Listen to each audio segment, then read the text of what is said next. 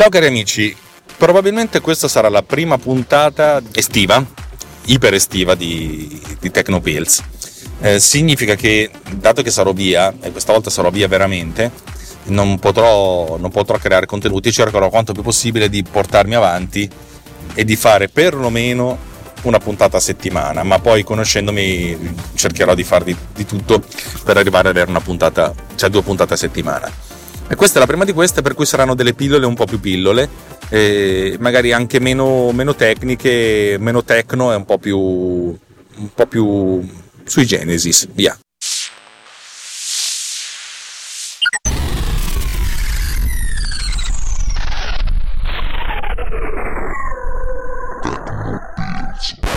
Allora, questa è una puntata che vorrei fare da tantissimo tempo e a cui non ho mai pensato seriamente, cioè ci ho pensato seriamente un sacco di volte, ma non ho mai, mm, come si dice, non ci ho mai, non ci ho mai messo veramente la testa perché, per vari motivi. Prima di tutto perché secondo me è una puntata che non può interessare tanto.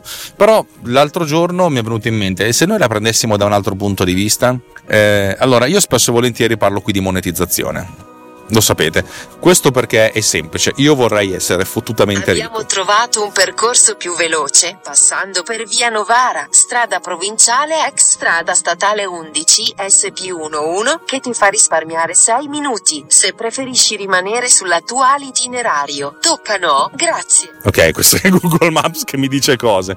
Eh, va bene, bellissima dicevo, la voglio affrontare da modo, modo differente. La monetizzazione, io parlo spesso di, di, di, soldi perché vorrei essere fottutamente ricco. No, in realtà vorrei sopravvivere.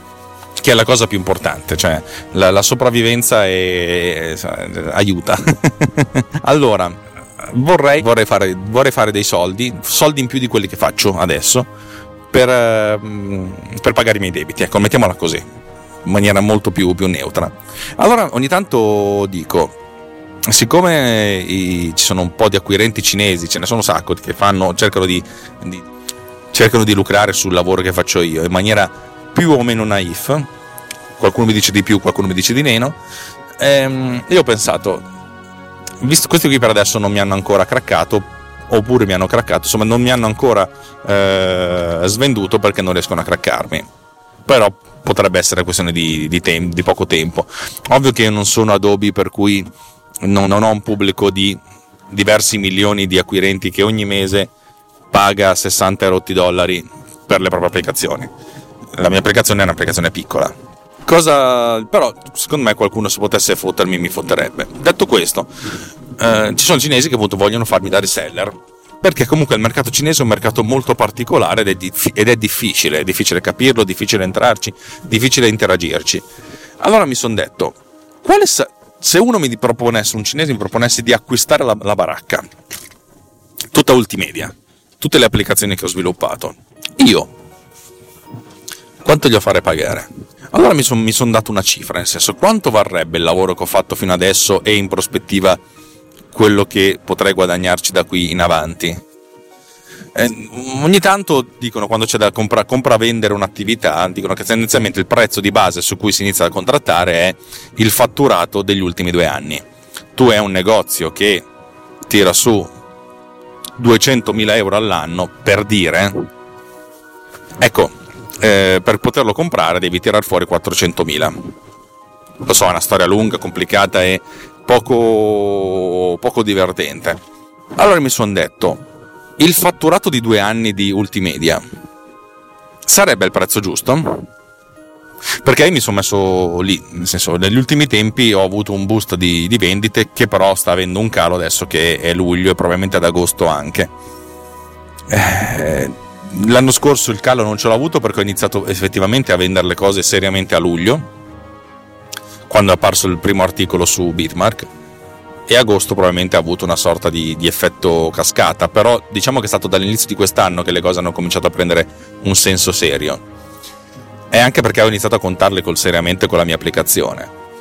Allora mi sono detto, quant- il fatturato di, uh, di, due anni sarebbe sufficiente perché io prendessi, chiudessi il baracca Baudantini, prendessi le chiavi e le consegnassi a chi mi fornisce questo, questa pecunia? E la risposta è probabilmente sì Ora, io non so quanto voi ascoltatori sappiate quanto tiro su dalle mie applicazioni, non credo di avervelo detto, non credo che sia molto elegante dirvelo. Aspettate che devo cambiare strada perché c'è un mezzo, un mezzo blocco. allora, se qualcuno mi offrisse 2,5 per il, il, il fatturato dell'anno, direi, vi direi di sì. Secondo me sarebbe il prezzo che sarei disposto a, a, ad accettare per appianare i miei debiti. Non li appianerei tutti, ovviamente, sarei un po' soddisfatto, però una parte sì, e cavoli, sarebbe, sarebbe, un buon punto di partenza e anche un, un, un essenziale valore. Ovvio che questo, questo, prezzo qui per una multinazionale americana sarebbe proprio una scoreggia, una scoreggia fatta, fatta silenziosamente. Eh, per, per, il pubblico cinese che ho probabilmente sarebbe interessante, sarebbe una cifra importante. Eh, sappiate che probabilmente questa cifra qui sarebbe il, lo stipendio di due mesi di uno, di uno sviluppatore medio, per farvi capire quanto possa valere due anni di, di, di Ultimedia, due anni e mezzo. E allora mi sono detto, questa cosa qui sarebbe una cosa interessante. Avrei mai pensato a una, eh, una, exit strategy? No, non ci ho mai pensato per due motivi. Uno perché non reputo il sottoscritto abbastanza eh, cool da, da, essere, da risultare interessante per qualcun altro. E due, nel, il mio modello di business non si basa sull'avere clienti continuativi, magari anche gratuiti, ma nel vendere prodotti, progetti, cioè sviluppare degli oggetti che poi vengono acquistati una tantum cioè upfront. Che devo dire che è il modello di business preferito dai clienti. I clienti tendenzialmente non vogliono il subscription, cioè gli dà fastidio loro. Poi, secondo me, fra 5-10 anni non ci sarà altro modo di fare, di fare software che, che, che, non sia questo, perché è l'unico modello abbastanza sostenibile per, i, per gli sviluppatori. Però noi che siamo stati abituati ad acquistare la licenza del programma, una volta che l'acquistavi era tua e vaffanculo, eventualmente c'era un aggiornamento e lo pagavi, pagavi come l'aggiornamento e vaffanculo. Ecco, per noi che abbiamo vissuto quest'era dell'informatica, la subscription è veramente faticosa e fastidiosa.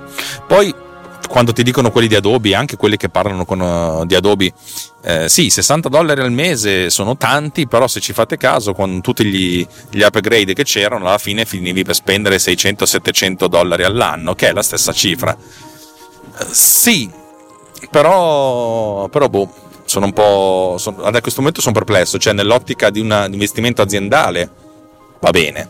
Nell'ottica di un investimento personale la, la subscription dà, dà, veramente fastidio, anche perché poi tutti i giorni che non usi l'applicazione stai, su cui hai fatto la subscription ti senti stupido perché cazzo sto perdendo soldi, sto pagando qualcosa che non sto usando.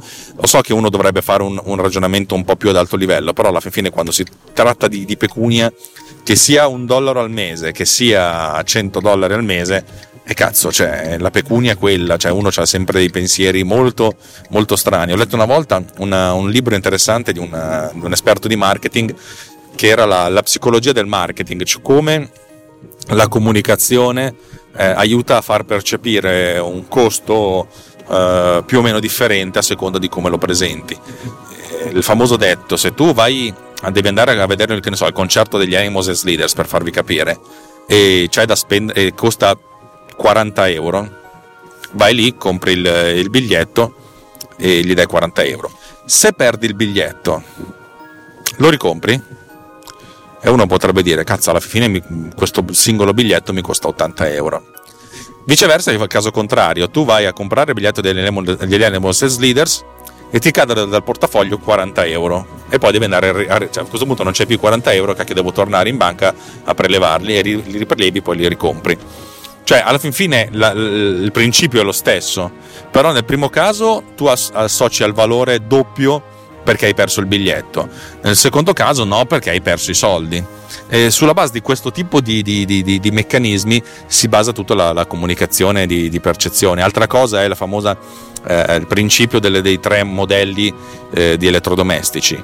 Tu vai in un supermercato, no supermercato, vai a, a MediaWorld, dici voglio comprare un televisore e dici voglio spendere 400 euro più o meno vai lì e trovi un televisore in super offerta 250 euro che però ha una sola un cavo HDMI, c'ha delle cose. Il televisore a 450 euro, che è un po' quello che volevi tu, è un televisore a 750 euro che ha anche il Dolby Vision e il cazzo Imperio. Allora cosa fanno? Fondamentalmente ti danno due possibilità, una molto più bassa di costo, una più alta, molto più alta di costo, che ti generano il sì, però non voglio spendere così troppo, oppure sì, però non voglio una cosa così schiappa, e alla fine finisci per comprare quella da 450 euro, quando comunque il tuo budget era 400. Tutta questa cosa psicologica un, serve a gestire, eh, a, a, a vendere anche delle cose. Altro, altra uh, questione di marketing psicologico, quando tu vai a comprare un'automobile dici eh, voglio questa roba qui alla fine ti dicono questa automobile nella versione base ti costa 10.000 euro, va bene? Però vuoi aggiungerci l'autoradio? Altri 500. Vuoi aggiungerci lo specchietto riscaldato? Altri 500 euro. Vuoi aggiungerci il sedile che ti allieta le scoregge? Altri 500. Alla fine vengono fuori da 10.000 a 15.000 euro. Eh no, vaffanculo, non la compro più.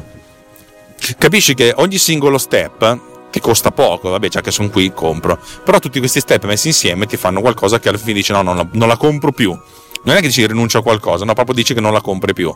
Tutta questa, questa psicologia eh, viene, viene, gestita dal marketing per poter vendere. Ora torniamo a bomba, visto che questa pillola che doveva essere molto breve sta diventando anche molto lunga. Insomma, sì, io farei questa, questa mossa. Ho un prezzo, anzi se qualcuno è interessato ad Altimedia nella totalità del, del codice vi, proprio, vi, metto in mano tutto, tutta la cartella del, col mio codice che ho scritto fino ad oggi anzi nel, nel, contratto metterei dentro che vi do tutto il codice ma il codice di base eh, lo, lo tengo comunque anch'io cioè ve lo lascio ma tipo il codice che gestisce il file system, il codice che gestisce eh, le date, tutte queste utility che mi sono scritte internamente che non sono strettamente correlate con gli algoritmi e con la produttività dei programmi che faccio, queste me, li tengo anch'io. Ve le lascio volentieri, però me li tengo anch'io. Ecco, questo avrebbe un valore, se siete interessati telefonatemi al 392 87 077 con prefisso più 39 se, se chiamate fuori dall'Italia e sappiatelo. Allora mi sono dato un prezzo, probabilmente svendendomi, eh, però, però, questo è il, il valore di, della, della mia attività a oggi non so se e quanto possa essere incrementato. Justin Rosati continua a dire che uh, Update Date Up potrebbe avere un grandissimo valore praticamente con tutti quelli che fanno comunicazione. Sì, il problema è comunicare a loro che, che esiste questo oggetto. Come? Cioè, veramente sono molto interessato al sapere come, perché è un prodotto che si spiega da solo, ma se non ce l'hai il prodotto è difficile fartelo spiegare anzi appunto se avete delle idee sulla campagna di marketing sono ben contento di, di, di, di finanziarvi, cioè di pagarvele, di pagarvi la consulenza. Va bene dai, ho detto abbastanza, vediamo quanto abbiamo registrato, 13 minuti e 25, però di, questi 30 secondi sono il messaggio di, Google. Va bene dai, per queste pillole estive direi che ci siamo. Vi ricordo che eh, Tecnopills è una trasmissione del network Runtime Radio, la radio kick di tutti. E se vi piace quello che facciamo dateci un feedback. La prima cosa che vi posso chiedere è veramente in questi giorni è andare a fare una recensione su iTunes perché, mm, perché comunque iTunes ha il 60% del mercato mondiale del, del podcast e le classifiche di iTunes sono ancora una cosa che vale qualcosa. L'algoritmo alla base è praticamente mm, meno noto di chi ha ammazzato Kennedy. Però si sembra di sapere, si sembra di capire che quando uno ha tante recensioni sale le classifiche e sarebbe interessante salire le classifiche perché secondo me Tecnopills No, no, in realtà non lo so se Tecnopills può essere una trasmissione che, che può piacere a tanti. Eh, è una trasmissione che piace tanto a, a un certo gruppo di persone perché, perché, parla in modo molto schietto e molto, molto dal, da, dal, cuore, dal pancreas, dal fegato, da queste robe qui, da, da quello che ci sta in pancia, della, della mia filosofia di vita e delle mie difficoltà di vita difficoltà che voi apprezzate tantissimo perché ve le racconto, perché non sono il, il, il, il collina mangia eh, chi dice si fa così, si fa così, la vita è figa, guardate quanto sono bello, bla bla bla bla bla bla bla. Io non vi dico quanto sono bello, cioè io non vi dico quanto sono bravo, non vi dico quanto sono ricco, non vi dico un cazzo, vi dico essenzialmente che è un casino, che faccio fatica e, e che secondo me c'è un sacco di gente che fa molta fatica e fa finta di non farla. Tutti hanno la, la la necessità finale di far vedere sul, sul network sociale che sono belli, bravi e fighi, che hanno una vita invidiabile, eh, che è lo stesso di quelli che si compravano il macchinone per essere invidiati dal vicino nelle, negli anni Ottanta, quest'anno non c'è più bisogno del macchinone e soprattutto non abbiamo più bisogno neanche del vicino perché i nostri vicini eh, di casa sono quelli che, che, che vediamo su, sui network eh, di società e di conseguenza possono essere sia il nostro collega ma anche il nostro ex eh, compagno del liceo e, e alla fine i nostri vicini non hanno bisogno di vedere la nostra macchina, hanno bisogno di vedere la nostra felicità per essere invidiosi.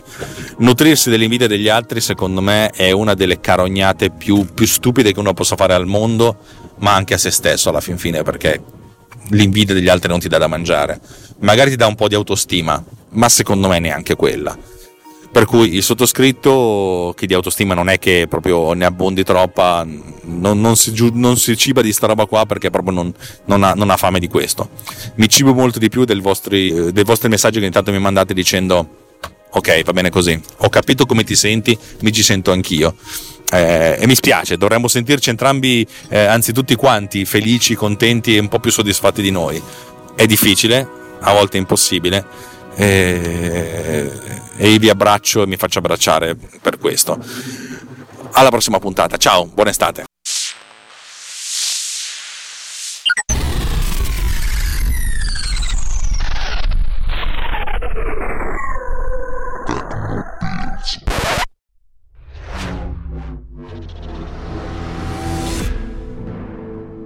This podcast is edited with producer. Discover more at ultimedia slash producer. ulti.media slash producer. P-O-D-U-S-C-E-R.